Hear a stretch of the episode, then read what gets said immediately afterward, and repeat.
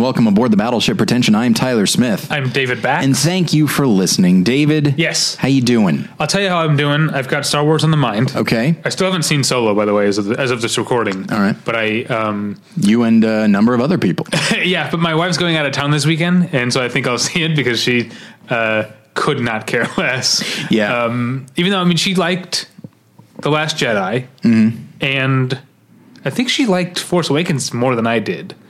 Uh, she didn't see Rogue One, but yeah, she has no interest in Solo. She's going out of town. I live, I have Movie Pass and live a walking distance to a theater Yeah. that's showing it. I think I'm going to remedy that this weekend.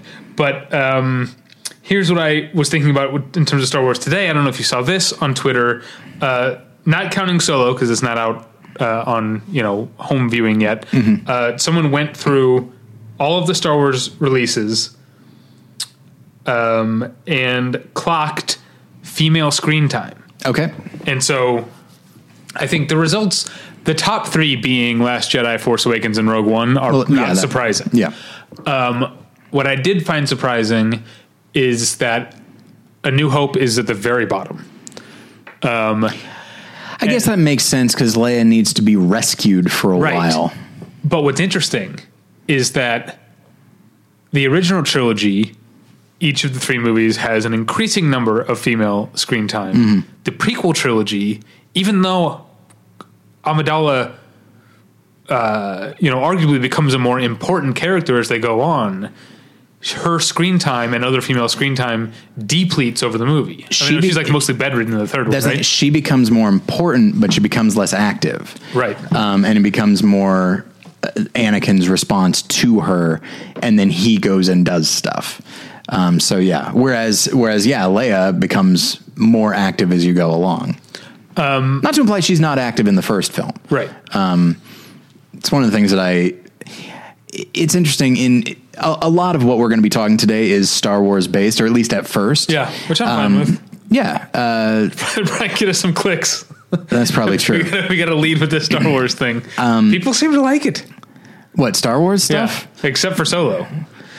Yeah, I guess so. But way, I, I don't track box office that well. Like Solo's not a flop, right? It isn't, but I mean, it's in Star Wars terms, it is. Okay. Um, and yeah, and I did write an article about like, Yeah. pe people keep, I've read a number of articles in which people say, it's because of this, it's because of this. Like, no, you're all right. Yeah. It, there are so many components to why that movie did not do well. I don't think you can, as much as people would like you to, I don't think you can actually trace it to any one thing. yeah, I, I, yeah, I read your, your your your article and I liked it. I'd been going with the because I guess I guess people just react. They point to the thing that most re- reflects their personal feelings. Yes. For me, it's the fact that it's been less than six months since we've had a Star Wars movie. Right. You know And what I- mean? It doesn't, do- it doesn't seem like an event. And while, and I do actually address that argument, um, but I don't address it as fully as I could have because some people put that to the side and say like, well, yeah, but there's only two months between Black Panther and Infinity War. It's like that, that is different though. Yeah, Marvel, you can't compare Marvel films. Yeah. Because Ant Man and Doctor Strange are very different. They're all in the same universe and they're all part of something larger. So a person, so they are connected, but you don't get more different. You know, Black also, Panther and Thor are, are very different. Marvel has conditioned Marvel fans to expect movies in quick succession. In Yeah. Star Wars, it's kind of the opposite. If you go all the way back to the beginning, there was three years between them. It was three years, three 20 years, or however. No, it wasn't. It wasn't twenty. How long was it? Seventeen 17, or sixteen? uh, 16. Thank you. Okay, yeah, sixteen years, uh, and then however long. Yeah, yeah. So I think, um, uh, yeah, the the, the the the the feeling we associate with the new Star Wars movie, which is that it's an event, Mm-hmm. didn't have time to happen. Because I mean, think about like I think if they if they had released this, I think that's the big thing. If they had released this in November, first off, it wouldn't have to be competing with Deadpool and Infinity War, and still Black Panther. Honestly, um and RBG. obviously, um, but uh, yeah, if they if they had released it in November or December, like they usually do, I think it'd be doing way better. Um, I don't know how we got started on that. I think I We're, was we're talking started- about Star Wars. It's all going to be Star yeah, Wars. I was starting to make some kind of apology, and now I don't remember what I was going to apologize for. Oh, okay. Uh, let me know if you think. But anyway, so the conversation we had about the I, I, the the woman's name is uh, uh, Becca Becca Harrison. Uh, I love this kind of stuff. I love these kind of factoids and the conversations that they cause. Um, but I often like, and I don't think this is what I I don't think Becca Harrison is saying, or or any of these other people are saying. This is the ranking of movies by female screen time, and then therefore this is the ranking of quality. You know what I mean? Uh, yes. I- like, and, and I don't think that's what she's saying, but I, I sometimes worry that because I am fascinated by things like the Bechdel test, and I value when movies pass the Bechdel test and and it's something my wife and I talk about after pretty much every movie we see. Like, did that did that or did that not pass the Bechdel test? But I think things like this and like the Bechdel test are much more useful when they're taking uh, when when when you're talking about a wide swath of movies. Sure. you know, like of the if if you say you know of the studio movies released in this calendar year, only this much screen time Right. or only this many passed the Bechdel test. That's that's addressing what might be an issue and is worth talking about. But when you're talking about it in terms of an individual movie, like like I said, New Hope is the last one on the list. Like no one would put New Hope as the worst Star Right. Wars movie. So I guess I don't know. I could be. I feel like maybe I'm addressing a straw man here, but I, I just worry about I, I, I a movie can have an all male cast or an all female cast and uh, and still be a good movie. Well, this it could be indicative of a larger problem, but on an individual basis, it doesn't mean the movie's bad. Yeah, and honestly, uh, good for you for saying that because there are people that don't. And when I was researching my Politico article about people who, on either side, approach movies first through their politics, and of course, you can't divorce yourself from your politics. But when people say that, like, you know, Dunkirk has a problem because it's all it's it's mostly it just focuses on men, and it's like, look, I get it. Of course, war affects everybody, and women did have a part to play but at the same time mm-hmm. th- i don't think that's a flaw. Like whenever if somebody thinks that a, what whenever somebody thinks a movie should be this thing that tends to reflect what they think life should be um, that's when I start to, f- and and then they say that a movie's bad because it doesn't. That's when I start to get frustrated. Right. Um, I disagree with those people, but I also think they have a right to their opinion. they have a right to their opinion. I think their opinion's dumb. Like I have a, re- I have a right to my opinion about their opinion, as it turns out. Right. Um, and, and like look, how most of your opinions on food are dumb and wrong, right? probably, yeah. because you're you're as uh, inexperienced with food I- as the average moviegoer. I is. try everything once except like seafood. I've had enough seafood to know that I'm not going to like the other seafood. Hmm. Like I have not had calamari. Nothing about calamari suggests I'm going to like it. Yeah, I love calamari, but I'm not. That's not something I. There's plenty of foods that I eat, and I'm like, I wish Tyler would eat this sort of thing. I'm not going to try to get you to calamari. Yeah, you know, it's uh but I do love calamari. But um, anyway, so so yeah, but no, I think I think that's that's a great point. And when it comes right down to it, like yeah, there there are way more female characters in uh, these new Star Wars movies. None of them hold a candle to Leia. None of them. Like As Rey, characters? yeah, Rey is okay, but from a like from a an intelligence standpoint, a strength standpoint, uh, as I, I honestly think a performance standpoint, Yeah, I guess you're probably right. Um, but I do. I do like Rey, and I think I do too. I, like Daisy Ridley; she's very watchable. yeah, and I think there's more in Last Jedi than what there was in Force Awakens. So maybe we're maybe the character will continue to, Yeah. to grow. Yeah, where I do think like when we see Leia, I mean, she's fully formed. Like she is standing up to Darth. That's the first time we see her. Yeah. I, I guess we see her hiding plans and getting stunned, and we think like, oh, okay, she's just going to be a damsel in distress. No, Yeah. she she basically says like, like, oh, uh, she's talking to Grand Moff Tarkin and says, "Oh, you're the one holding Vader's leash." She says that when Vader's in the room. You know, she's basically saying, "You're his pet, Mm-hmm. Yeah. you asshole." And she never backs down. She kills Jabba the Hutt. Like, Yeah, she's a badass. she's a great character, uh, played wonderfully as well. And so that to me, like you said, like quantity is important, representation is important. But if you've got one, I'd rather have one super awesome, and I don't like to think in these terms. Yeah, but I'd rather have to have be an either or. Right. Yeah. I'd, but if it has to be, if it is an either or, I'd rather have one character who, like, the franchise belongs just as much to Leia as it does to Luke and Han. You know, Yeah. like it's a three hander. I'd say. Yeah, that reminds me of um, because, like I said, my wife and I always talk about the Bechdel test. Scott Pilgrim, which is a movie I love. The only reason, as far as I can tell, the only reason Scott Pilgrim passes the Bechdel test is because Aubrey Plaza asks Brie Larson where she bought her jeans. It's not exactly like. Do you think they did it solely for that reason? maybe, maybe, but I think that is literally the only line in the movie that is spoken from one woman to another that isn't about Scott or another Right. guy.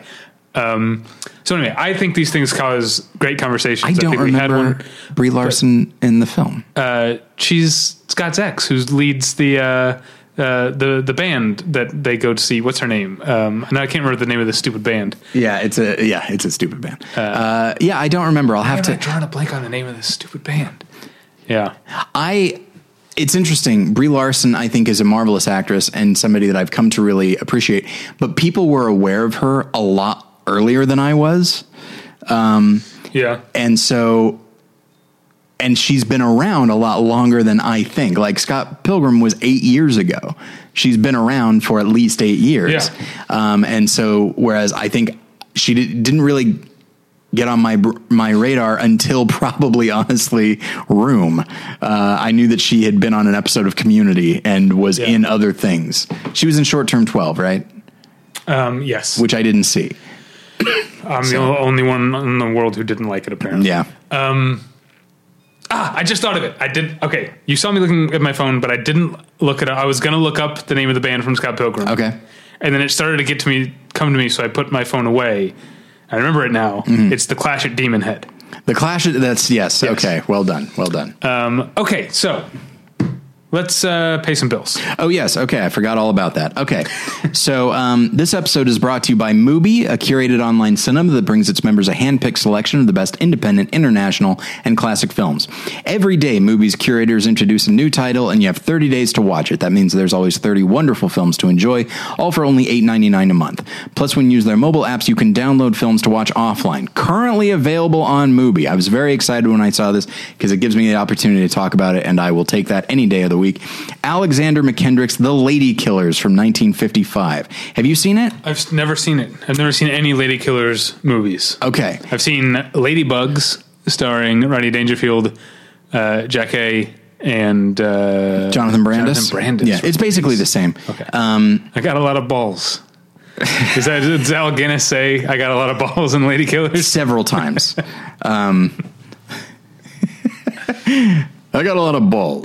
That's, and he says it just like that. Yeah. It's really interesting. He says like it's like one thing I know. I got a lot of balls.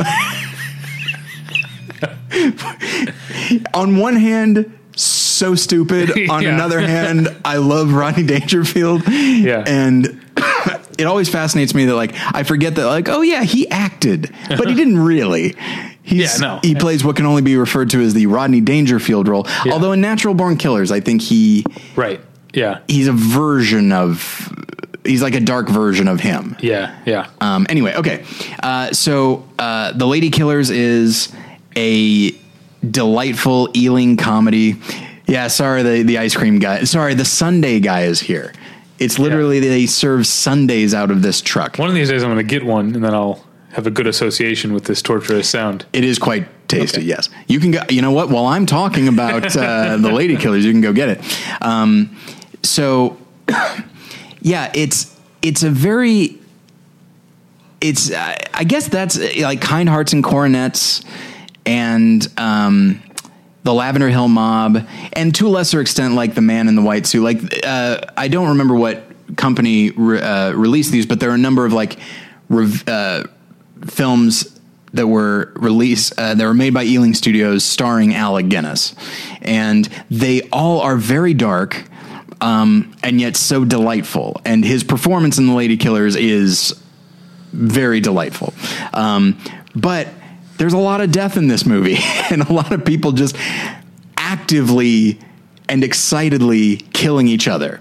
Um, and it's not very gory or anything, um, but it is it is very droll and Uh, Peter, uh, a young Peter Sellers is in it. Herbert Lom uh, is in it, and it's just uh, all around. It's a delightful film, and it was directed by Alex uh, Alexander Mackendrick. Do you know who that is? No. The writer of Sweet Smell of Success. Oh. like I don't think uh, it occurred to me that it was the same guy, but uh, but yeah, it's uh, a marvelous film, and I highly recommend it. And I saw it because the I, I'd seen the Coen Brothers film, which is not that good, but has its moments.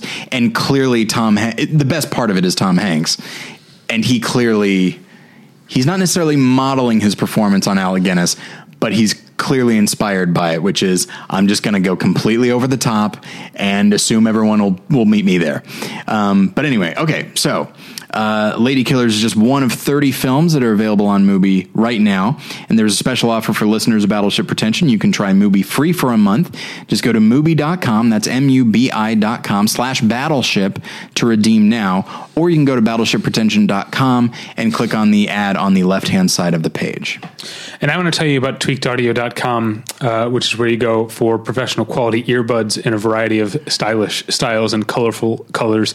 Uh, they look great. They sound great. Tyler I use them each and, each and every day of our lives. Um, now, I'm sure you know what I've been listening to this week. I've been listening to Drake and Pusha T go at each other. It's been so much fun, and maybe crossing a line, but it's been so much fun. I don't know who that second person is. Uh, Pusha T is a rapper. He's from the rap group Clipse. Now he's on his own. Uh, he has a new album out, produced by Kanye West. Um, quick backstory: so a couple of years ago on a track, Drake made some so somewhat veiled reference to Pusha T, sort of overselling his past as a drug dealer. Okay. it's like uh, you were, you know, uh, um, you weren't you weren't as big as you're saying you you were you know you're overblowing this for credibility whatever and it went mostly unaddressed and then on this new album there was a a new Pusha T album. Pusha T referenced Drake using a ghostwriter on occasion which is the same thing that Drake beefed, beefed with Meek Mill about uh, a year or two ago. And so Drake then came back and dropped a a, a, a diss track specifically uh, doubling down on the you're a fake former drug dealer and also I've done ghostwriting for your producer Kanye West. Um, so who are you to call me out on it? And then and it was that was really good. I was like, man, because with the Meek Mill thing, like Drake clearly won that thing. And then Drake puts out this track and I was like, man, he's like good at this stuff. And then Pusha T fucking like drops napalm on on him by with this track saying you uh, fathered a son that you are not accepting.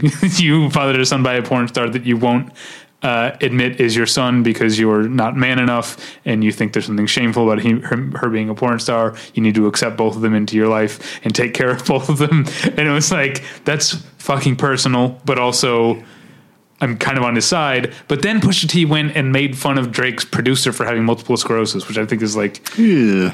A, 40 uh, is not in this, and Yeah. B, you can't make fun of a person for. That's that's that's that's the only line. As much as personal as all the other shit got, Yeah. because Drake also specifically mentioned Pusha T's fiance.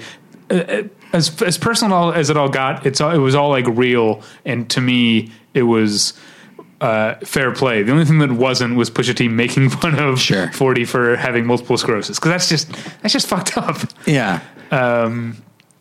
Anyway, I imagine, you know, he was listening and being like, hey. well, what's funny is Pusha T's track came out coincidentally on uh, World MS Awareness Day, and so uh, Forty tweeted about it, and like the MS Fund or whatever, you know, some organization like tweeted about it, and then weirdly, like, I mean, no one's happy that Pusha T did this, but it would like.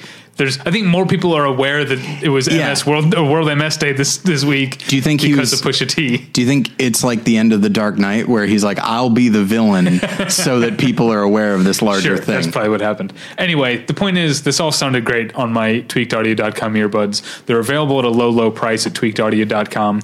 Uh, and, and but but wait, hold on. Uh, sorry, I paused. I hope you didn't already buy your tweakedaudio.com earbuds during my pause there. Wait, because if you use the offer code pretension at checkout, you get one third off that low low cost and no shipping charges. So go to tweakedaudio.com and use the offer code pretension. Achieving a gorgeous grin from home isn't a total mystery with Byte Clear aligners. Just don't be surprised if all of your sleuthing friends start asking, "What's your secret?" Begin by ordering your at-home impression kit today for only $14.95. Byte Clear aligners are doctor-directed and delivered to your door. Treatment costs thousands less than braces. Plus, they offer flexible financing, accept eligible insurance, and you can pay with your HSA FSA. Get 80% off your impression kit when you use code WONDERY at Byte.com. That's B-Y-T-E dot com. Start your confidence journey today with Byte. I do like the idea, by the way, that there is this person who, while we're talking about tweaked audio, like, you know what, I'm doing it, and they go and they pick out their earbuds and they're and they are just about to hit like purchase, and then it's too late, and and it's like tweakedaudio.com, like, all right, hey, I'm already there, no problem. Click. And you're like, wait, don't do it yet. And they're like, son of a bitch. Well, then you know what? They still got it at a low, low price. That's true, yes. All right, um, let's get into it, shall we? Indeed, sorry, I was taking a drink of water. Um, We're not supposed to do that on mic I anymore. know, I I don't know. know. We're supposed to, I guess, just die of thirst. But we, yeah, we did have. Uh, yeah, sometimes we do have a tendency. Like we're not. We're not, pen, we're not paying attention to the thousands of people who haven't complained about us drinking. Right. on mic. One person said we like gulp and lip smack too loud when we take drinks on mic. and the One person, the person wasn't an asshole about it, by the way. No, he actually wasn't. it was very nice. Uh, and when somebody is nice, I'm more likely to actually pay attention to what they're saying. Um, and so, yeah, I've been trying to make sure I cough off mic and not drink water on mic, and I just uh, I just uh, did that by accident. Sorry, everybody. Um, so, okay, the topic today is strange in a lot of ways, but not at all uncommon. Unfortunately, Unfortunately. But we're still worth talking about. I'll say. Oh, no question about it. Uh, and yes, I I rec- so. I recognize that even by addressing it, this could sound very much like self defense, uh, or rather self defensiveness, um, because we're talking about the accusations not leveled at, at us necessarily, uh, but at critics in general, uh, often, which is the idea, the words, the three words that come up a lot uh, are shill, hack, and fraud. If you're familiar with Red Letter Media, uh, they they refer to themselves because people have said this about them as hack frauds. Okay. Um, Well- but they but shill they shill is one I've been hearing a lot more lately. Yeah, so let's because I did most of my preparation thinking about the shill thing. Right. So why don't you define hack and fraud just so we can Okay. get that out of the way? Hack is the hardest one to def- to define. Fraud is easy, which is you're pretending that you know something. You're pretending that you're able to engage in in this regard, in a, in a critical sense. You're able to engage about film, uh, or rather, you can give the impression that you're able to do this. That you have that you're pretentious. That you have more knowledge than you actually do. Uh, and when it comes right down to it, you don't really you haven't seen that many movies you your your appreciation of film and your knowledge of film is skin deep uh, at best. And incidentally, uh, I I regularly feel like a fraud because of things I haven't seen or things that I've seen and have no memory of, but I know I've seen it. Yeah. Um, that's that's one that bothers me. It's weird you mentioned the. Yeah, I'm. I I sometimes feel bad about both things because there are some big blind spots, and there are also things. Not that this is part of the canon or anything, but just last week I think we were talking about single white female, mm-hmm. which is a movie that I have seen and remember like two shots of the entire movie. Yeah. Um, and the Egyptian is showing it Saturday night on 35 millimeter. like maybe I should go. You should. Uh, it- well, it's a triple feature. okay. It's Fatal Attraction, which I don't think is a good movie. Is Hand That Rocks the Cradle in there? then Hands Rocks the Cradle, which I've never seen. That's Curtis Hanson, right? uh, Curtis Hanson, Yeah. and then rounding it out with Barbet Schroeder's Single White Female. Um, sounds like it could be a fun night at the Egyptian, but also it's three movies kicking off with a full two hour long movie that I don't like. Yeah. You can come late to it though. Yeah, yeah, maybe. And so I do think that, you know, fraud, I I think it. I think all of these things probably do exist. I think there. I think there are critics out there that recognize that because of the groups they wa- run with or want to, they will put on a certain veneer Okay. that is maybe not hundred percent false, but not as qu- not quite as as much as they would like. I want to make a distinction between someone who is fronting, you know, is, is perpetrating. Um, You leave that shit in the tweaked ad. Okay. All right. um, against something that I hate, which is the you haven't seen X movies and therefore you're not qualified. Right. Because my personal philosophy is that the only movie you need to have seen to review a movie is the movie you're reviewing. I, yes, I actually I agree. Um, I do think that the more movies you have seen, the more you'll be able to bring into the conversation. That's absolutely true. But that's not the same. But but that doesn't keep a person because a person hasn't seen the Three Colors trilogy doesn't mean they don't have the right to review Atomic Blonde or something. Yes. You know what I mean? and you can talk about Star Wars having not seen Hidden Fortress to even bring up stuff that Oh, shit, was a direct more- influence. Yeah, more, yeah. Um, I was intentionally going for something that was. I guess there is some. Anyway, Yeah, it's uh, yeah. You can relate three kil- uh, three colors to almost anything Yeah. if you want. Um, but you know, I know that for my for myself, I used to feel like a fraud because I hadn't seen certain things, and then I just feel like I'll get there eventually. yeah, Where I these days, when I feel like a fraud, it's because of behavior. For example, uh, if I feel like I haven't seen enough movies when it comes time for the movie journal, or the most recent movie journal, yeah, hey, I got First Reformed in there. Good, everything's looking good. And for my second film, it was a rewatch of a huge blockbuster. You know, like, and I don't know if our listeners care about that at all. And I do think that rewatching something is a valuable Absolutely. exercise. I should do more of it actually. It's well, you're busy like watching the thousands of Blu-rays that No, has been caught up. sent to you. But um, yeah, I do sometimes feel uh, like I, sometimes I feel guilty rewatching a movie that I love and I've already seen Mm-hmm. because there are because there are movies that I haven't seen. Yeah. I've never seen like the uh, the the Man from Laramie. Like uh, It's really good. I know, I know. It's on my list. I've never seen it, Yeah. uh, but I've seen. I don't know. I've seen Bill and Ted's Excellent Adventure a bunch of times. yeah, I haven't seen La Dolce Vita, uh, but don't worry, I've seen Jaws. I don't know, seventy times.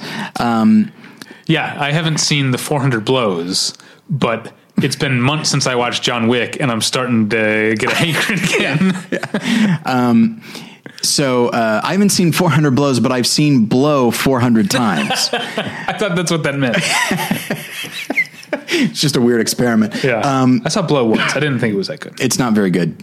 Uh, I mean, I feel bad speaking about Ted Demme because he died shortly thereafter, but Yeah. uh, I never found him to be that compelling of a director. Um, not bad, but not great either. I remember Blow having a good trailer with the black with Black Betty, in it. Yes, it did. and I feel like I feel like there's a whole group of people of a certain age around our age who think Blow is a better movie than it is because they were hyped because it had such a cool trailer. It, d- yeah, yeah. Um, so, uh, oh, oh, yeah, okay. So frauds. So I do think that fraud does does exist, uh, but I would be very reluctant to level that at somebody because nine times out of ten. Well, this is not this is not provable. This is just a thing I'm saying that um, it usually boils down to I value a movie and it had a huge influence on me. You haven't seen it and you call yourself this thing. Right. Why can't you be? Don't you realize how important this is to me? Like, I think it boils down to that a lot of the time. Yeah. Or if you have the wrong opinion about something that I love, which tends to get into hack territory. Um, What is the thing that I have not seen that you love that you most wish I would see? And I'll tell you what mine is for you because I think it would make just so much fun conversation. It's not a movie.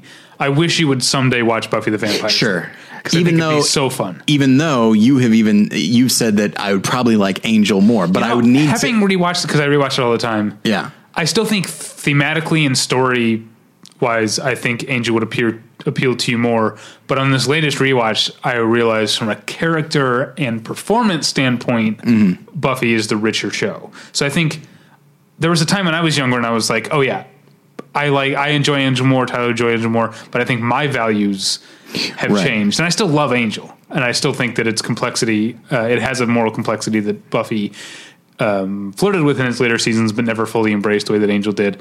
Um, but I rewatching both series somewhat recently, Yeah. I, I might walk that back a little bit. Anyway, I- so what's what's yours for me? It's probably it's tough because I feel like you've probably seen most of the movies that I adore, um, and it's not like you're stubbornly refusing to see Chimes at Midnight. Right. Yeah. Um, but I think you would, as a former theater guy, as a Welles fan, um, I think you would really love it. I also really want you to watch some Harold Lloyd stuff. oh, there we go. That's a big one. Yeah, because So- I'm uh, total Harold Lloyd, Lloyd uh, virgin, I guess. a lot of people are. Yeah. I mean, his his family was really stingy about like releasing stuff Yeah. uh, on VHS and all that, and then finally they did like a DVD set, and now because of Criterion, and people just naturally certain people naturally being drawn to Criterion, and the fact of and something being released on Criterion automatically validating something, which I think is silly, but I do know it happens. Yeah. Um, and they've done they've been doing a lot of Harold Lloyd stuff, and so I do like that he's finding an audience. Um, but Do you ever find that there's something that you you liked that you could like recommend to people, and then Criterion put it out, and it's like, oh no, all cinephiles know about. uh, yes, Because I, I, I, for a while, I was that way with Hobson's Choice. I'd be like, Yeah. oh, you like David Lean?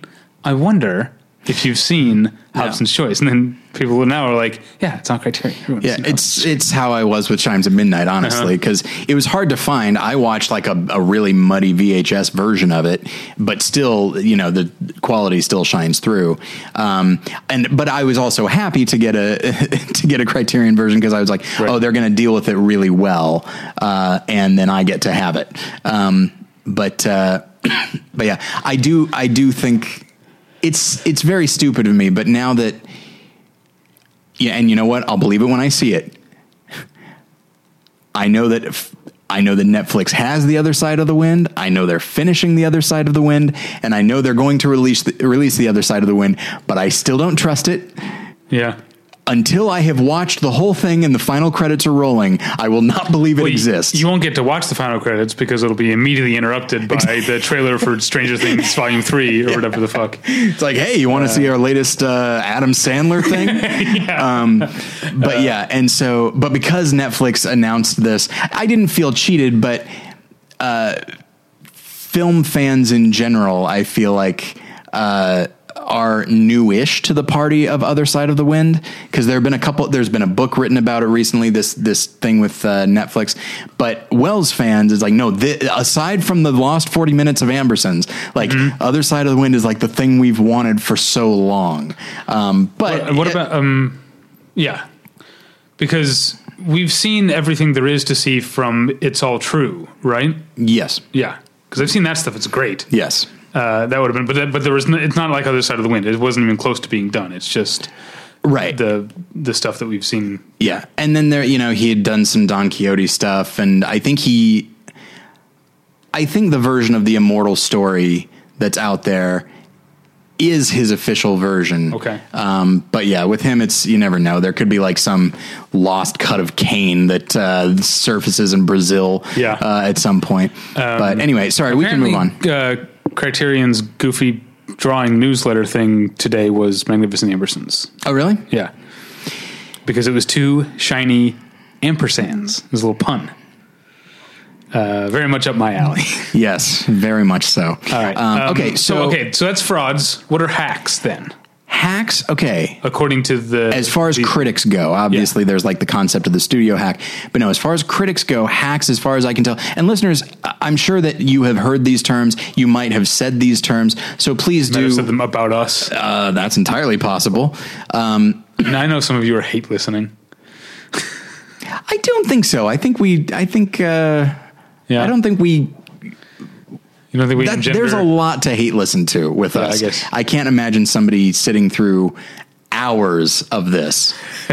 I can, I can, I don't know. People are pretty committed to that kind of stuff. I guess I can hate watch a video on YouTube, as you well know, Uh-huh. for 10 to 15 minutes. After that, it's like, if it's 20 minutes long, around minute 12 or 13, I kind of get it. And then I will look in the comments, and if someone says, hey, minute 18 is great, it's like, all right, I guess I'll watch the whole thing.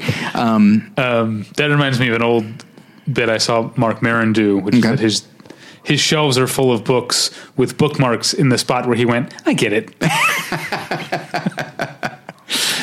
oh, man.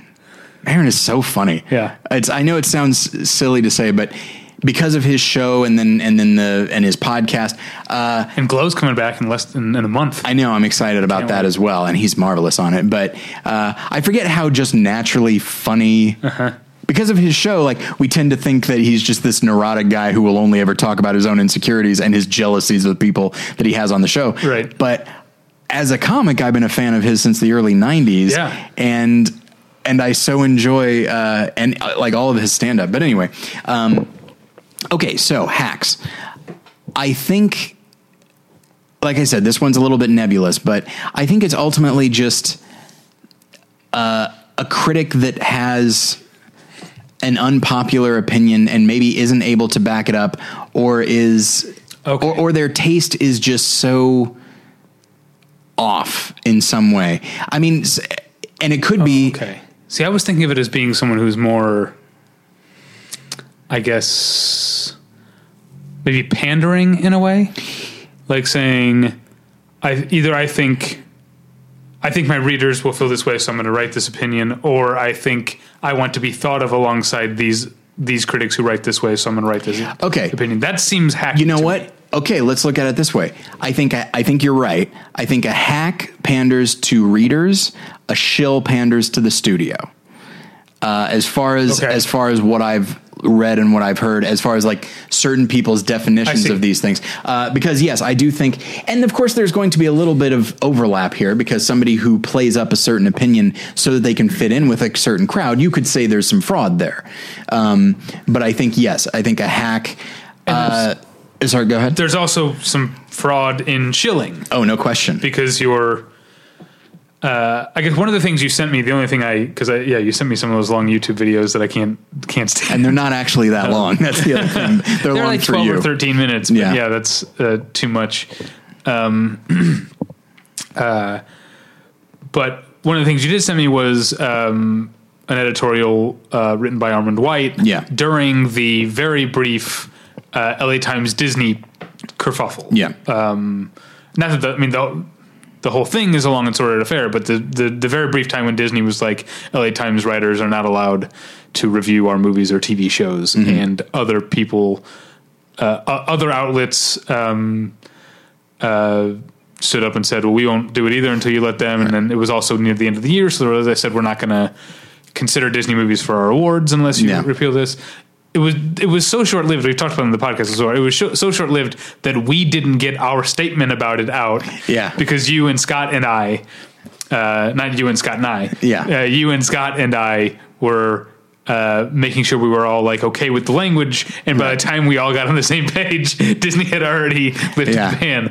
Uh, it's still in our drafts on WordPress, by the way. Oh, really? Um, I was yeah. wondering what that was. Okay, I'll give it a look. Uh, well, you know what? Let's let's post it and just confuse people. we should know. I should just go and like backdate it. There. Oh, so nice. it looks like we're we were part of the Some retro virtue signaling there. uh, yeah yeah.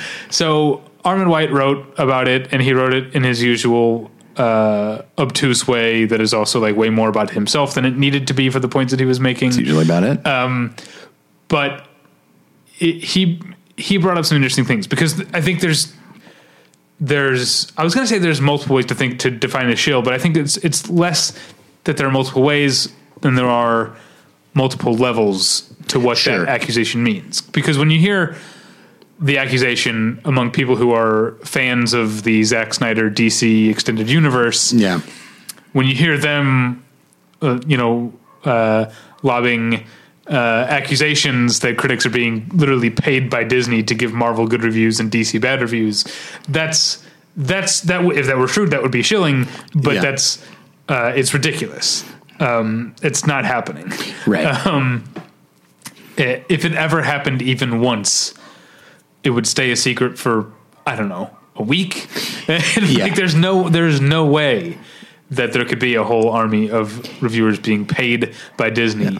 Uh, but I think what Armond White brings up that is actually like with a lot of the things he writes, there's one or two things buried There's a under single kernel of truth. that is actually worth uh, uh, talking about. What he brings up is the idea that the very nature of the relationship between a studio and its publicity department and film critics is kind of uh, it is based on shilling because I think it's easier for us as critics to think of ourselves as journalists covering covering the new movies Yeah. the way that the White House press corps covers. You, Sure. you know, uh, White House press corps isn't uh, a, a great uh, uh, example because they're um, they're that's very much its own kind of shilling, and there's a lot of stenography as opposed to reporting going Yeah. on there. Um, but just you know, political reporters who get access or crime reporters who get access, like they're reporting for the good of the readers. You know, Right. I like to think. I think that we like to think of ourselves as doing that, and I think that is some some of what we're doing Yeah. but also the truth is the whole reason they're giving us the chance to see these movies for free and early is because there's no such thing as bad, bad publicity and just Yeah. having reviews out there. I mean, there are exceptions. Obviously, there are movies that they uh, don't uh, screen for critics. Right. Action Park out this weekend. Uh, Oh, really? Oh, yeah. I guess that makes sense. yeah, uh, uh, you know that I guess they think uh, that'll be too much bad publicity. But um, you know, we as critics, as much as we don't like to think of ourselves this way, we are a part of the publicity machine. yes. We're we're a, we're a part of you know these. These these screenings are part of what's uh, and, and the reviews that come from are part of what's budgeted into the the the, the marketing and Yeah. publicity of of a movie. and when I go to and and here's here's something that I have found for myself. I know that if there is a Fox screening that is not on the Fox lot, free popcorn and soda. Like that's a thing I like when I saw Logan, when I saw Deadpool. Um, uh, Fox did not do it, I believe, but they did it. Uh, they they also had they also had free popcorn and soda because Yeah, and it was, it was had it at Rampage. yeah. Did they? Yeah. Ha- was it at a theater? I, I, Yeah, yeah, it was at ArcLight. ArcLight. Okay, yeah. Um, uh, it's very rare for. I've never experienced it at ArcLight. At AMC, I experience it all the time. Uh, yeah, it's usually. But see, here's the thing. You know, we, you and I have been. This is so. No one cares about this, but the free popcorn thing is something that I think about a lot. Yeah. uh, because I'm wondering to what extent they're. Um, and it does seem to be the works that they're like trying to uh, soften us up or whatever. Sure. It does seem to be. To me, I hadn't thought about it as being by studio. I was thinking of it as being by location. Because you're right, they kind of stopped doing it at the ArcLight, although Rampage was an exception. But there was a time like when you know, you and I have been going to press screenings here in Los Angeles for the better part of a decade now. Mm-hmm. There was a time when it was much more common at at the ArcLight. I definitely mm. remember like Real Steel. I got free free popcorn. Um, but it is much more, yeah. AMC Century City. It's, it's, It's it almost feels like more often than not. Yeah, I feel like anytime I've gone to a screening there, not at that's, Annihilation. I didn't have it, but I did for Snatched, and I did for Captain Okay. Underpants. Um, and Snatched was like not only did you get a free popcorn and soda before the movie in the in the auditorium or in the screening room, they were handing out free wine. Oh, wow. I think they really wanted us to like Snatched, which I thought was okay. Well, and and that's the thing is like the wine is like well now they're actually wanting to distort Yeah. our perception. I know it's one glass, but still. Um, yeah, but I mean, even though I mean those things, like there are. Uh, these are a little bit more rare, but sometimes there are pre-screening receptions at like special sure, screenings. sure. We, you and I just got an, an invite today for a movie I hadn't heard of, but the subject line of the movie was like press screening date, name of the movie, and then with snacks included, like in in parentheses, like just like uh, offering that they will, they will have snacks before the screening. Um, That might that. Here's the thing, like they did not. When I saw Deadpool two, it was at the Century City, uh, and they did not announce that they were going to have free popcorn and soda, but it was Fox. It was Century City. I knew they were going to have it. It like it played into my food plans for the day, like you know. And so, and I do think that there is there's a certain element. Yeah, I think you you definitely are right to talk about this. Um, one of the videos that I that first got me uh, a few weeks ago about this because I also uh, wrote an article recently about um, that I I believe I titled it "External Forces" uh, about just the various things that people will level at a thing that they don't agree with, so that they can delegitimize it. Um, and and so when you say that a critic is a shill, what you've ultimately done is said like they're paid for it in some way, shape, or form. They're paid for it, so how, so I don't have to listen to them.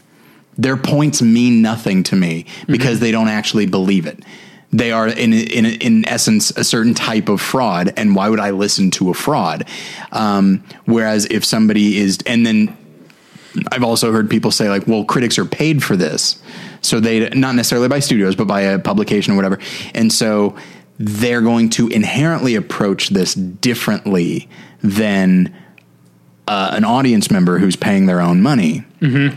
And so, uh, and I think that that might be true. I still think that a person can value their time.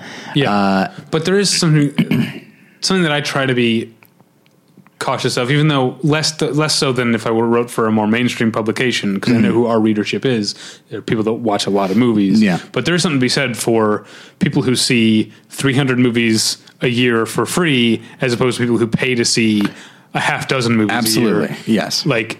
Just naturally, what they value in a movie is going to end up being different. Yeah. Um, I think it's a bummer when someone says that one is more or less valid. I guess it can be more or less valid to you. I'm definitely going to value the professional moviegoer more than the casual moviegoer Yeah. because that's what I value. Yeah. But if it, we're talking about my, you know, fucking 1950 to see a 3D movie at the AMC Burbank, you know, um, then maybe I'm going to value someone who's who's whose uh, uh, uh, thesis is going to be this is or is not worth 1950 to see in 3D IMAX. Yeah, and that's for one ticket, uh, as Yeah. opposed to uh, babysitter and Right. concessions and all that other Yeah, stuff. well, sneak in, sneak in, food, and you know, you don't have to buy concessions. Did I? Sneak in some food, but nothing that's going to be noisy. I was about to tell a story about a family member sneaking in food, but I think I won't. Okay. because you never know who's listening.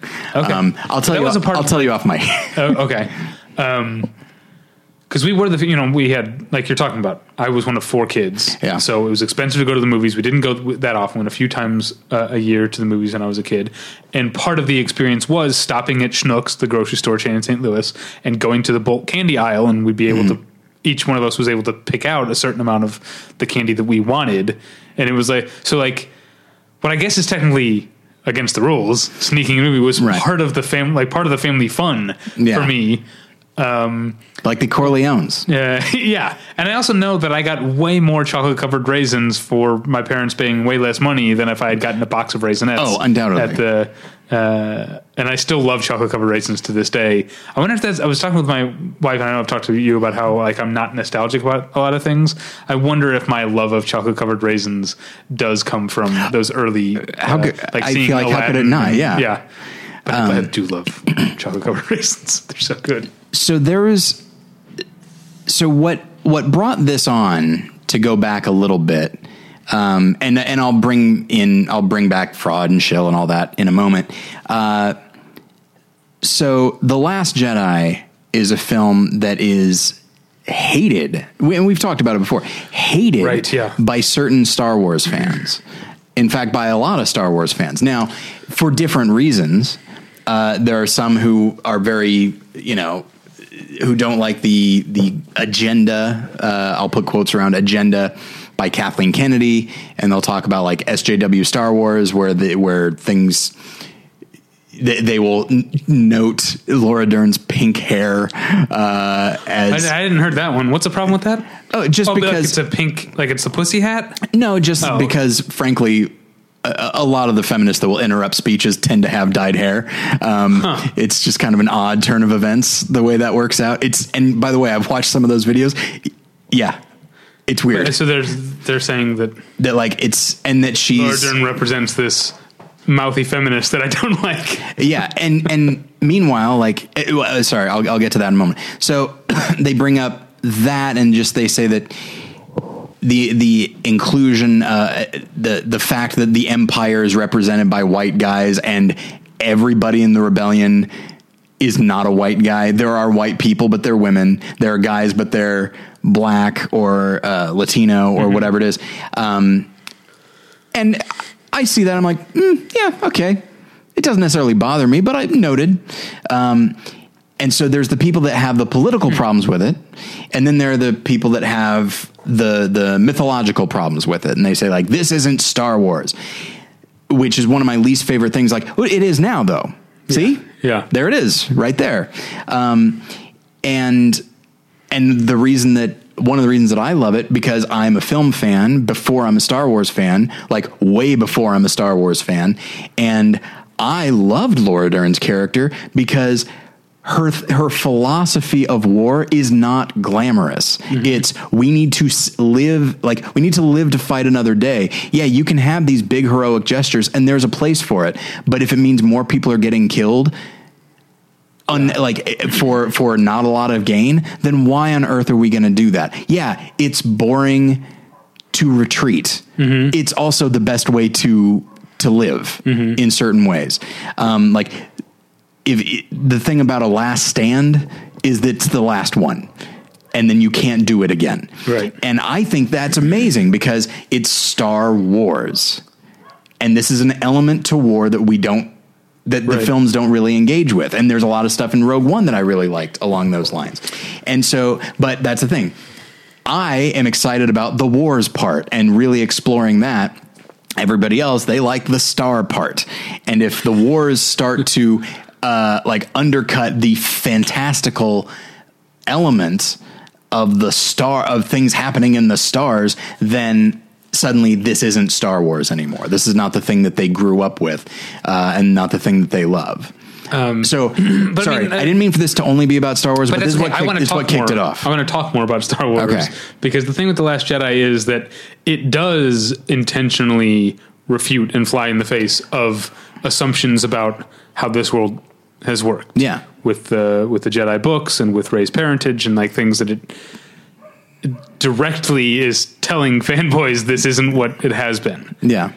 Um, and I, but I, to me, I don't think that's a problem. I think that's great. I think that's what you're saying. What you're saying about like, well, now this is Star Wars. I love that, but I think the problem, the thing that I realized to a certain extent is always going to be a losing argument with certain people, is because I think there's a healthy contingent of not not healthy. I mean a large contingent of Star Wars fans who are just that. They are Star Wars fans before they are movie fans. Yes. And so the fact that The Last Jedi is one of the most uh, exciting and thrilling and visually uh, inventive movies in the entire Star Wars canon means nothing to them.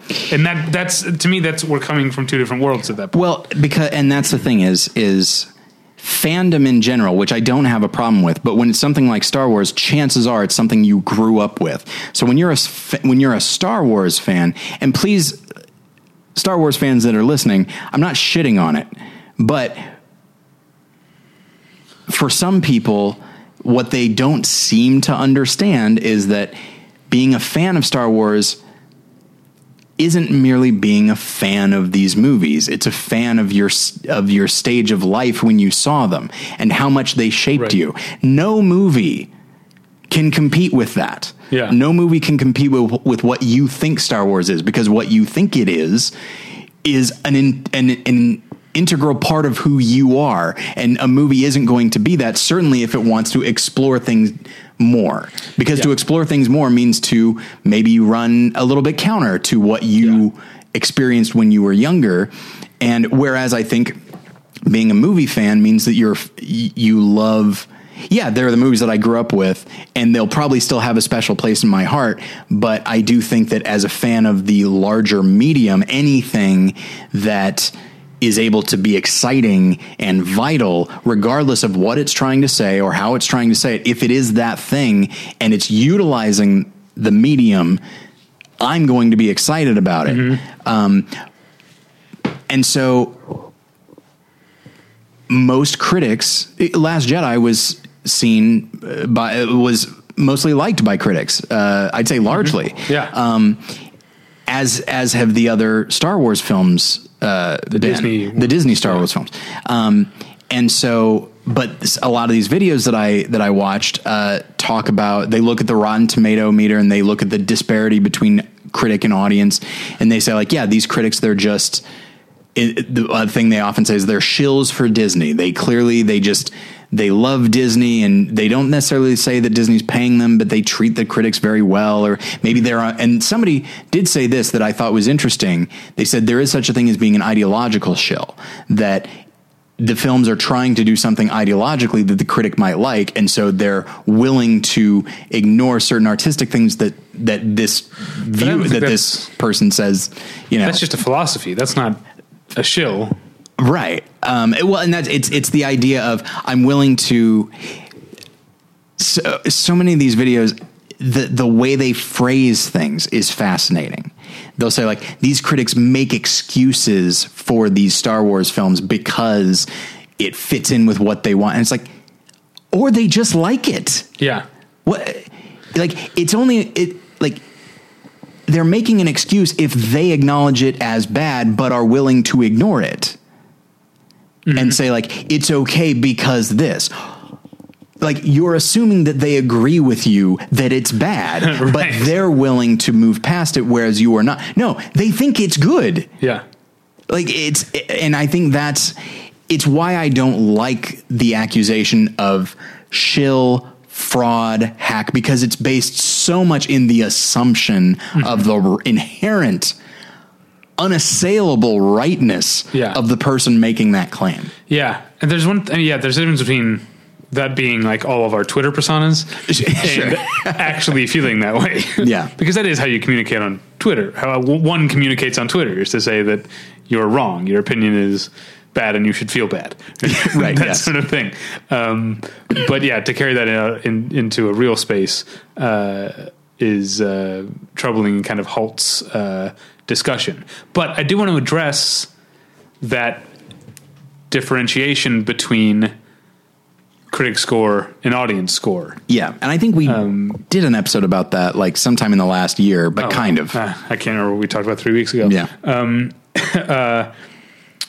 But uh, and I'm going to repeat myself probably from that episode and from something I said earlier. This episode is that people who watch hundreds of movies a year yeah end up with different points of view. And so, um, to me, if something has a higher audience score than a critic score, and, and to be clear, I don't actually use Rotten Tomatoes to make a decision about whether or not I'm going to see a movie. Right. I never have uh, done that.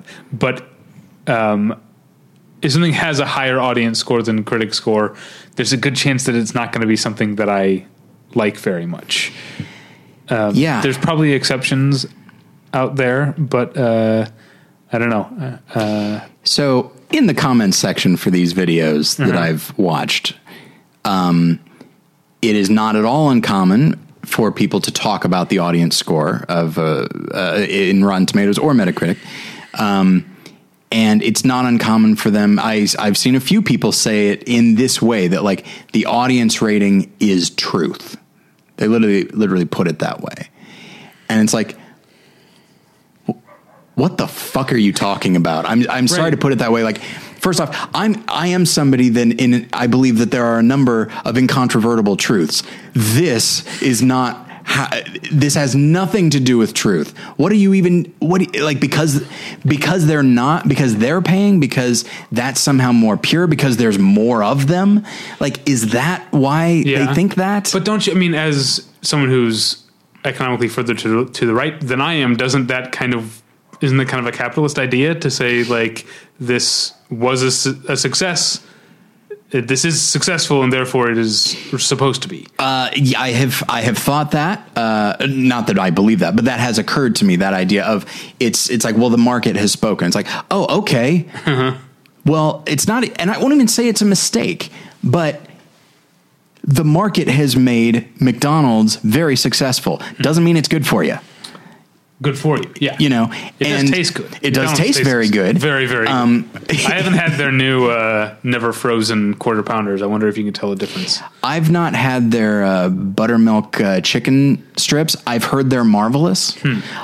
On the like two occasions in the last year or so that I've had the opportunity to get them, they've been sold out. See, if I'm at McDonald's and I want chicken, I'm getting chicken McNuggets. That's all I want. But I'm curious. I'm curious. As you know, I, I consider myself a chicken fingers aficionado. Okay. Um, and so, uh, with by the way, uh, Arsenal on Pico being maybe the best chicken strips I've had in Los Angeles. I think I like chicken strips less and less as I get older, and I like chicken wings more than I used to. I st- I've had. I still do not enjoy chicken wings. I wish I did. I think I just come to appreciate that when the bone's in, that generally the chicken is juicier. That's Sure, I guess it that's true. maintains more. So I like bone in stuff.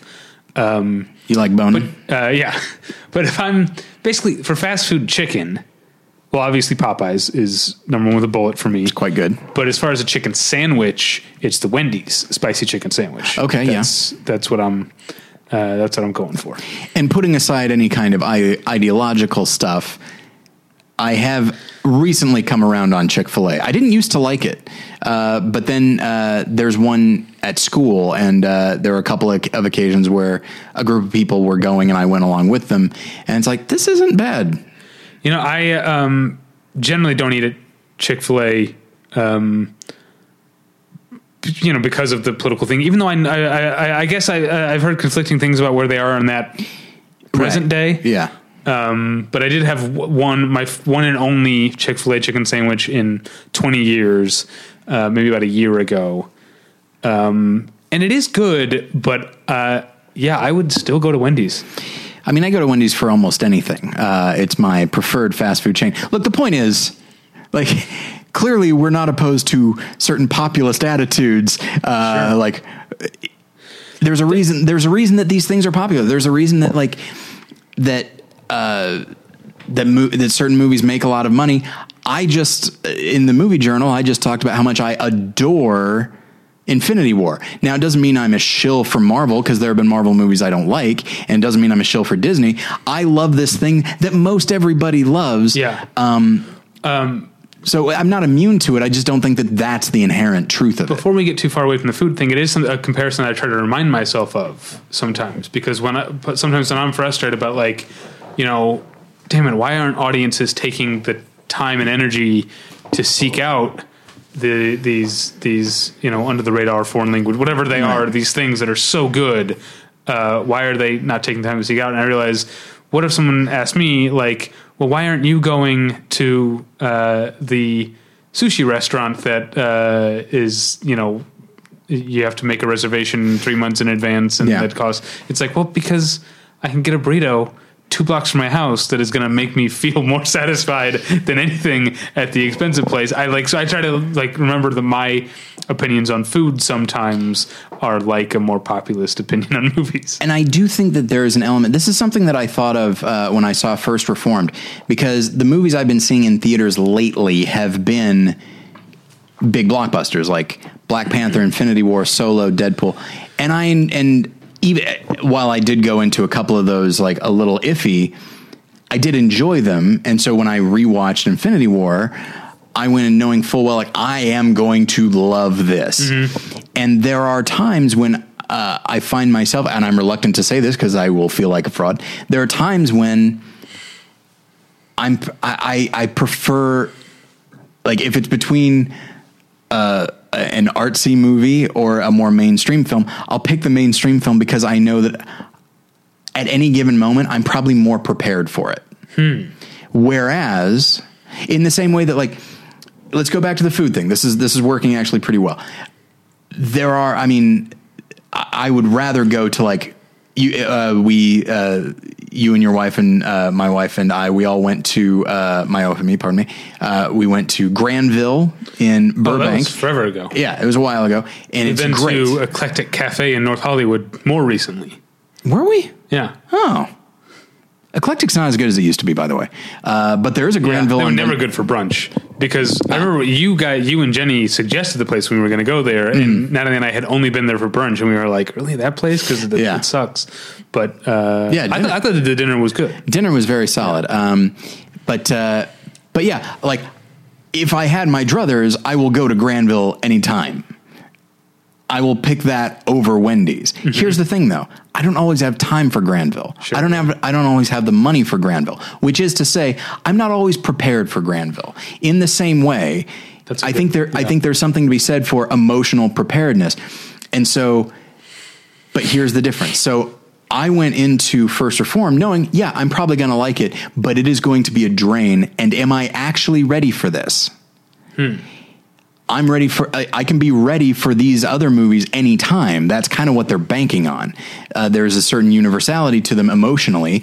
Uh, but then I, then I saw First Reformed. And not unlike when I saw Thoroughbreds earlier, like movies that are, for lack of a better term, real.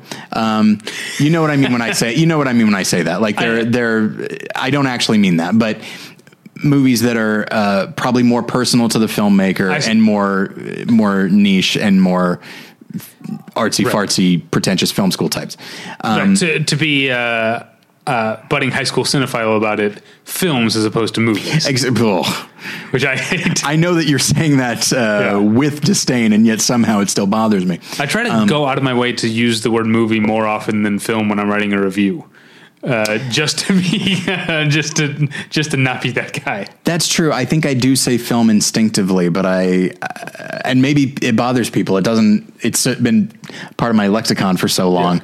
Um, but then I saw First Reformed, and as I came out of the movie, I literally had this thought, par- probably because I've been seeing so many blockbusters lately, was like, this is why I love movies. I like the other things too, but this is so much more rewarding. Just as a meal at Granville will be more rewarding than uh, a Yeah. junior hamburger with ketchup and mustard only at, at Wendy's. Okay, now we're, we're- at this point we're well off the topic Yeah. shills and stuff, but there are populist entertainments that end up being as good Oh, sure. as your more art house fare. Uh, I would, in terms of uh, to keep with the fast food, I would call these the McDonald's French fries of the Sure. fast world. It's like yes, they're easy to eat, easy to get a hold of.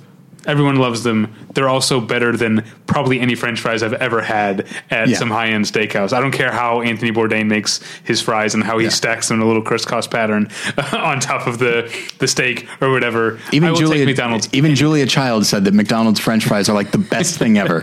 Um, and so yeah, so I mean, obviously for these things to different people, your mileage may Of vary. course. You know, some people it might be uh, a Star Wars movie. Um, for me, it's the things that come to mind. Uh, I guess the John Wick movies, um, but and also. I know I'm in the minority on this, but the uh, the two Gore Verbinski Pirates of the Caribbean sequels, Sure. Um, uh, what is it? Uh, at World's End, um, at World's End, the third one. What is the second one called?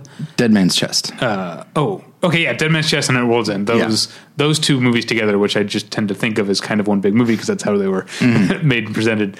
Um, I think are as rewarding to me as most of the the uh, art house fare. and I would and and I would not so much counter, but what I'll say is that usually when that happens, it's because they've they're bringing art house sensibilities to a mainstream film, like but Gore I mean, Verbinski certainly. Yeah, but I mean that's what's so exciting is I think that every sensibility that starts in the art house, not everyone, but they all like m- most of them eventually make their way to the Oh, sure, mainstream. absolutely. Can you imagine going back to like the a Dirty Harry audience, Mm-hmm. right, and showing them the them the Bourne Supremacy? It would feel like experimental film to them. Yes, you know, absolutely. because this stuff starts. Uh, it- They're like, uh, could they not afford a tripod? What's going on? uh, it- yeah. So uh, I, I I think that's exactly. I mean, you're saying that as an excuse, but I think that's exactly exactly what I value is that Mm-hmm. this is that that that stuff that starts by people who are being more daring uh, works its works its way in. Um, but I don't even like the way I said that right now because I think Gore Verbinski was being daring Yeah. um, with some of the stuff he did. But let's okay, so let's I'll use this and bring it back. Rian Johnson, I think, brought certain indie sensibilities and certain personal sensibilities to The Last Jedi, and sure enough, the people that just wanted it to be the thing it always was in their minds, um, just rejected it outright. Whereas you and I, because we are we're we're the 300 movies a year people, like it was refreshing. You know, another thing that I've seen online is one thing that crit- that a lot of critics, including myself, uh, said about Last Jedi is that it subverts expectations, and the people that don't like Last Jedi heard that enough from critics that do that they started to make fun of that as though that were inherently a good thing, and it's like it, you're right. It's not inherently good that a movie subverts expectations, but when you're seeing 300 movies a year, any movie that it subverts your expectations is refreshing. Uh, yeah, yeah. It's also not an inherently bad thing to subvert. It's- Exactly. I think it's probably more good than bad. I think so too, but Um, but again, that is coming from someone who doesn't have to pay for a lot of the movies that he sees, Right. And sees a ton, whereas people who only see movies a few times a year, they want to know what they're getting for Right. their for their way too much money. yeah, if if if Wendy's were to th- were to I love that we're sticking with I, it's well, and I'm I so just want Wendy's now. Um, but you know what? I could also go for Granville, but I don't have time. I want McDonald's fries, is what I want. All right, so look, we'll hop in the car. Yeah, Uh, we'll stop by McDonald's, go over to Wendy's. Um, yeah. No, I'll, I'll do what I what I do occasionally at McDonald's, which is get chicken McNuggets and fries. Chow them down and then spend the next, oh, 36 hours chugging water because that's way too much sodium at one time. And I feel like I can't sate my thirst after I eat that much sodium. Um, so and yeah i think that we have on one hand i feel like we've we've strayed from like the shill hack fraud thing I wanna get but back to it, I have but honestly this is the conversation that will come out of it which is why is somebody not a shill why is somebody not a hack Yeah. and also is it eh, it stupid to even think in those terms I would say mostly uh, not stupid, but I think wrong-headed to even think in those terms because to do so is a way to simplify and invalidate an opinion you don't like. Um, that said, there are some like professional, I don't know what you'd call them. I don't know if they'd call themselves critics, commentators, whatever, that have that do very well on YouTube, and their level of enthusiasm for certain pop culture things, whether it be Star Wars or Marvel or DC, whatever it is, like their level of enthusiasm, it's like I can't believe you are this excited. But maybe that's just you and me because we're Maybe jaded- if we're jaded, bricks. assholes, yeah. Yeah. you know, and uh, I'm speaking specifically about Collider. Now, our friend Perri works with Collider, and she, and having talked to her, like on the show, and then I saw her at the screening for Truth or Dare, um, Right. Which I would have liked more if they'd given me free popcorn. Oh no, they did. No, they did. They actually did. I like still didn't care for it. Uh, and so I talked to her outside that, and then she was there for Harry Potter. Like Perri knows what she's talking about, and she's great. And then, but so I don't mean to lump her in with this, but like I've seen on Collider, like as they're talking about like like they're anticipating like the next thing and their level of enthusiasm they might actually be, be that excited about it but at the same time part of me is just like yeah but you, you haven't seen it yet like this level of enthusiasm for something that hasn't proven itself yet Yeah. feels wrong to me But I think that's a, how a lot of the fans operate. They operate more on yeah the anticipation of the next thing. You i guess mean? that's i guess that's true um, which I guess I kind of get the fun in that, but I always end up getting not always, but I'm occasionally let down. yeah i i these Maybe more often than not, I'm let down. But occasionally, I do let myself look forward to things, uh, and it pays off. Like I was super excited about Cloud Atlas because I had read the novel, Right. And it paid off. Cloud Atlas, no matter what anybody else says, is brilliant. It's- uh, and same with John Wick 2. I was looking forward to that. It's not as good as the first one, even though a lot of people disagree with me, but I like still like the first one better. I mean, an argument could be made that I was looking forward to Infinity War since I was nine. but you know? And I was I was certainly I was certainly anticipating it and we and excited to see it. But as the days led up to it, I remember being like, this could be bad. This Yeah. could be overstuff. Like I, I at least allowed in myself. Yeah. And I recognize this sounds very, you know, self uh, righteous and all that, but I allowed the possibility that it might not be that good. My anticipation was not itself uh, an endorsement uh, of.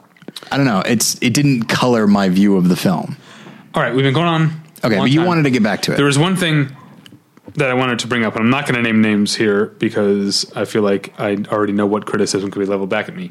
But and also, I'm not going to name, name names because this is something that a lot of people that I'm friends with on uh, online and in real life who are critics do.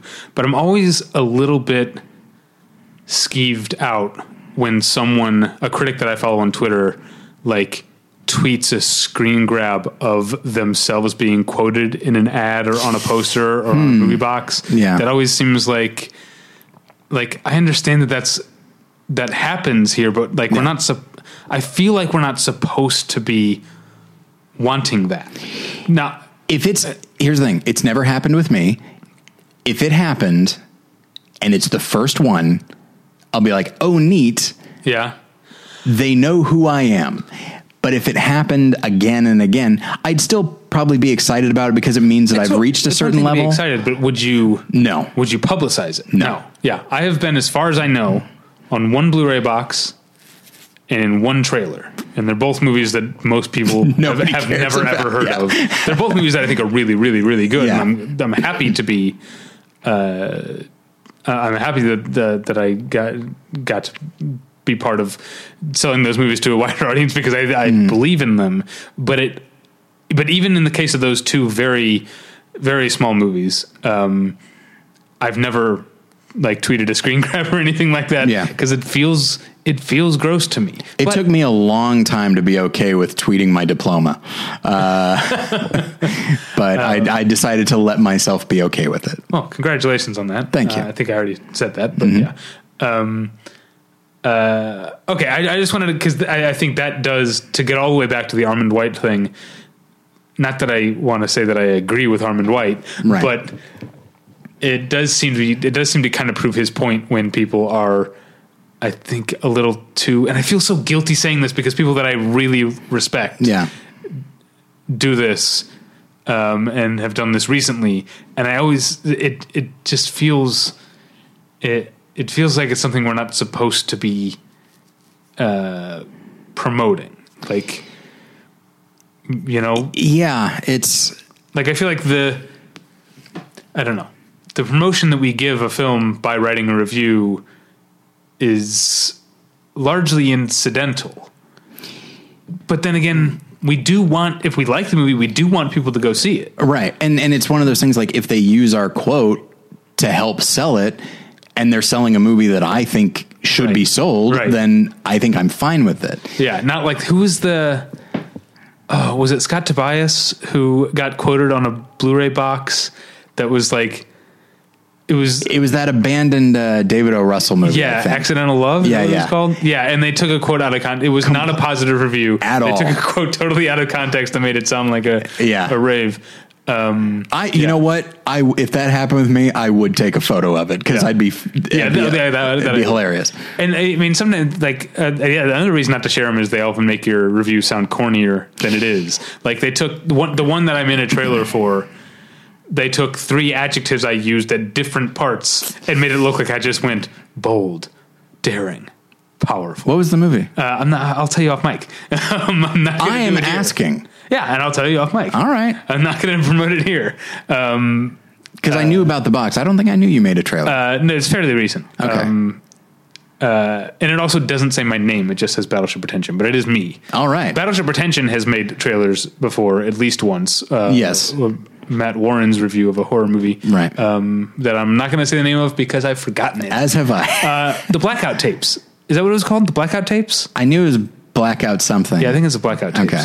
Uh, or Blackout. Maybe I'm thinking of the Poughkeepsie Tapes, which is one of those forgotten movies that I love to reference. I've told you before. I think I met on the Harry Potter commentary because we got way off mic, uh, off off track. Um, not off mic. We were on mic the entire time. I do. I keep a rolodex of movies that people have forgotten about in my mind, just so I can drop obscure references like Sure. the Poughkeepsie tapes, um, or what was the one that I? Uh, oh, I can't remember what I. Uh, uh, what it was that I referenced on the on the podcast or on the commentary. I don't either. But, um, But you- anyway, yeah. Anyway, I just I wanted to get that out there, but I also I wanted to put it out there very gingerly because I don't want anyone that I respect to think that I'm talking shit about them. It just feels weird to me. Well, let me put this out there. I am somebody that I uh, I try to, you know, take a stand for what I believe and and that sort of thing. But I am also very aware of how I come across, and I don't want to come across a certain way, which means I do want to c- come across a different way. Um, and so, what I'll say is, I this was like two years ago. I was feeling frustrated that that I was not that nobody would ever use one of my quotes for for a movie. I don't think that's true. Well, that's the thing. It's like, I, and then I was was looking at my reviews. I'm like, I don't write like that. And then I and, and I and when I thought that, I was like, I, I was thinking of that mournfully. No, Like, good. right? I like I should be happier to just be writing the way that works for me. You yourself, like. You used those words not the way they wanted you to, Yeah. obviously. Yeah. And so, like, it makes it sound, co- they made you sound corny when you're not. Yeah, And so, Maybe I am sometimes. yeah, a little bit, sure. Here's, I think we we don't get quoted in these things very often because of because Battleship Pretension just doesn't have a doesn't have name recognition Right. uh, wide, widely enough. We have a very niche audience, and b it doesn't. To people who don't know what it is, it doesn't sound like it's official. Do you know what I mean? Yeah. Like some places just have names Yeah. that you're that someone could read the quote and be like, okay, I've never heard of that, but clearly Yeah. that's a publication that writes about movies. Deadline. right, or something, yeah. something like that. But no one like who's not aware of us is is gonna think, well, clearly they know what to talk about. They're called Battleship Pretension. right. Yeah. It's an awkward thing to put on a. yeah. Um, Yeah. But that's the thing is, so like, even I, f- I say even, I definitely fall prey to what I perceive to be a certain type of legitimacy. Um, and so if I were to change the way I write so that I can be, you know, you hear you hear the term quote horror, which is an actual concept. Uh, Like I've read reviews by people that are called like hardcore like quote horrors, and the reviews I have a physical reaction to them. Like this, why would anybody write like this? But I, for a, a brief moment, I wish I wrote more like that. Just so so that I could get more visibility. Right, yeah, and yeah. so, and if I were to do that, if I were to change the way I wrote so that there's the possibility, I'd say that's a little hacky and probably Yeah. uh, kind of a fraud. okay. Well, it's a And good I- thing you didn't name Peter Travers by name then. Uh, it was actually it was uh, it was Earl Dittman, a guy who wrote for like Wireless Magazine, a magazine that may or may not exist, but uh, but yeah, it's uh, and Travers is up there too, and Shawn Edwards. Um, Okay.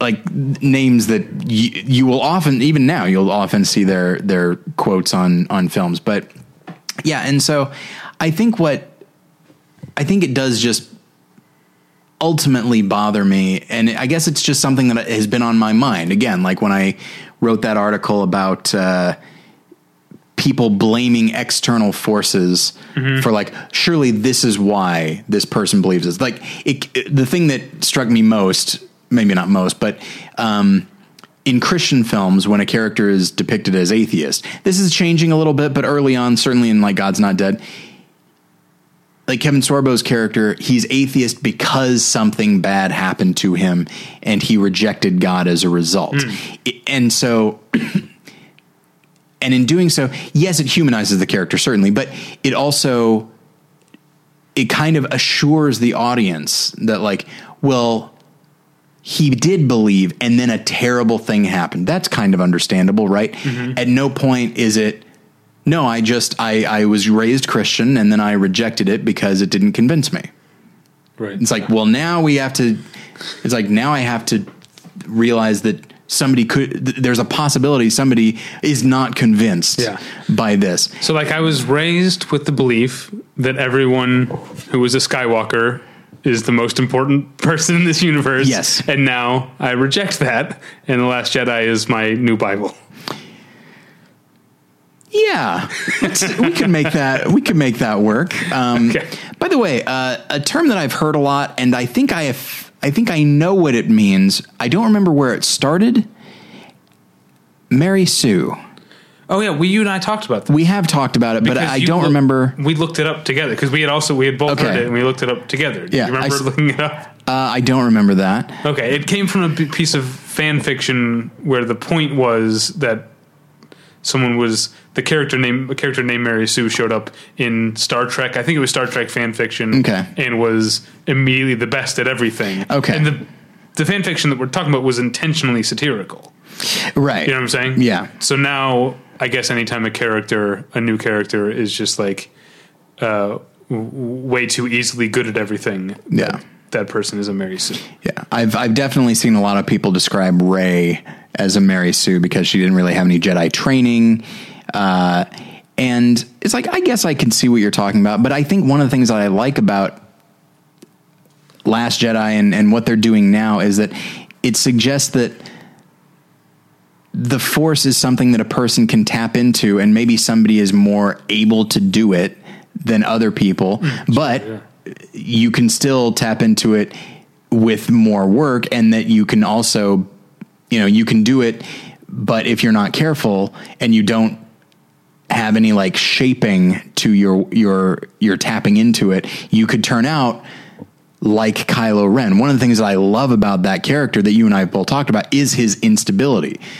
Um, because he started getting training and then just kind of rejected it and just did his own thing, which meant he's very raw, he's very emotional, and like he's he's the other side of Rey. Like both of them, I think, are just naturally inclined towards this thing, Right. but uh, in different in different ways. And so I'm okay with her being kind of a Mary Sue. Uh, and I just and I guess I just don't even like the term. Yeah, I feel like yeah. It, I mean, unless it really like leaps out to me, I don't think it's it's fair uh, to most characters. Um, we should wrap up. Okay. but I do have a question for you. Not having, I haven't seen Solo, but Okay. I, as usual, I have not. Avo- I haven't s- seeked out spoilers, but Mm-hmm. I have found some spoilers. So, at any point in the Disney before before Solo, in the Force Awakens or in Last Jedi, is Kylo Ren specifically referred to as Ben Solo?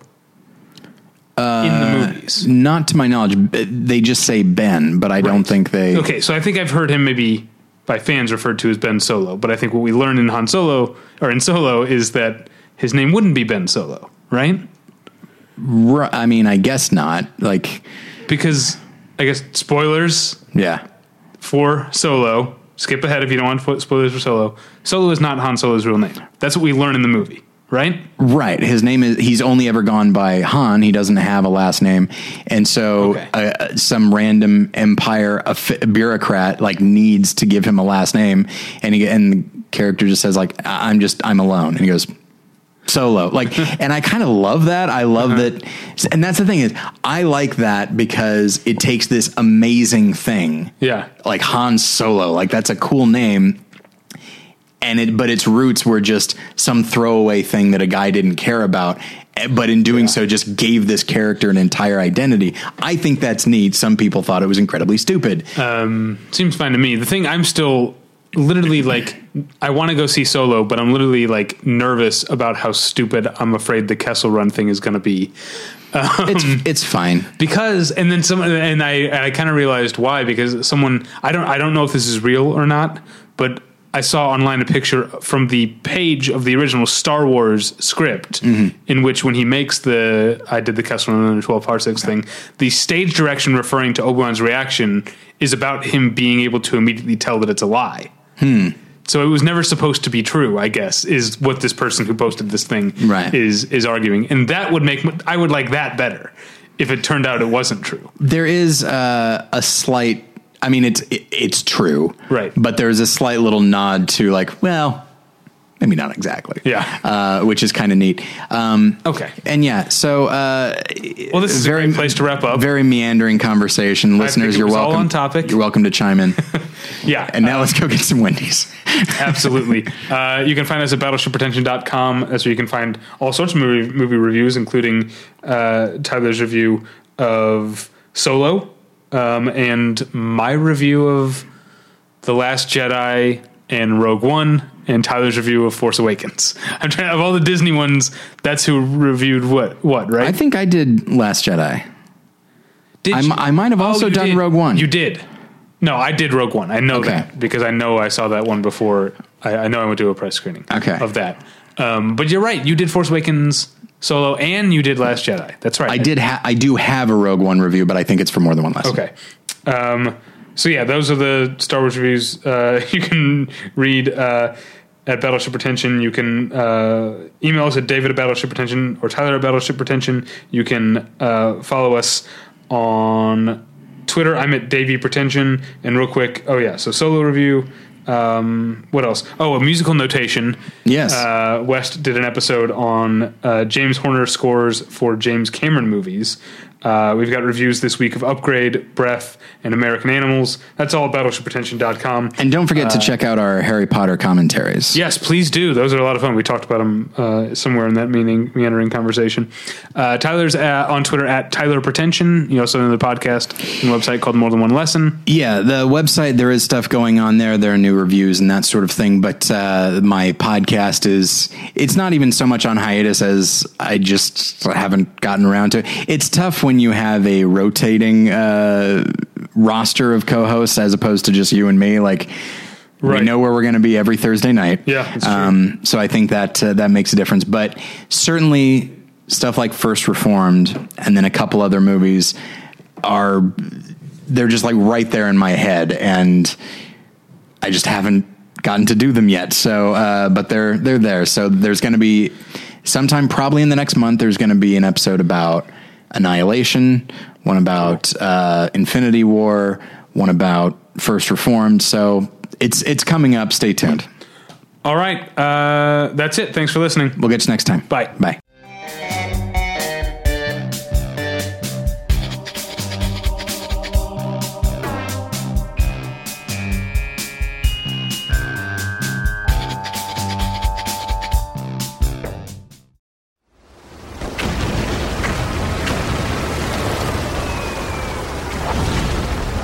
This program is a proud member of the Battleship Pretension Fleet.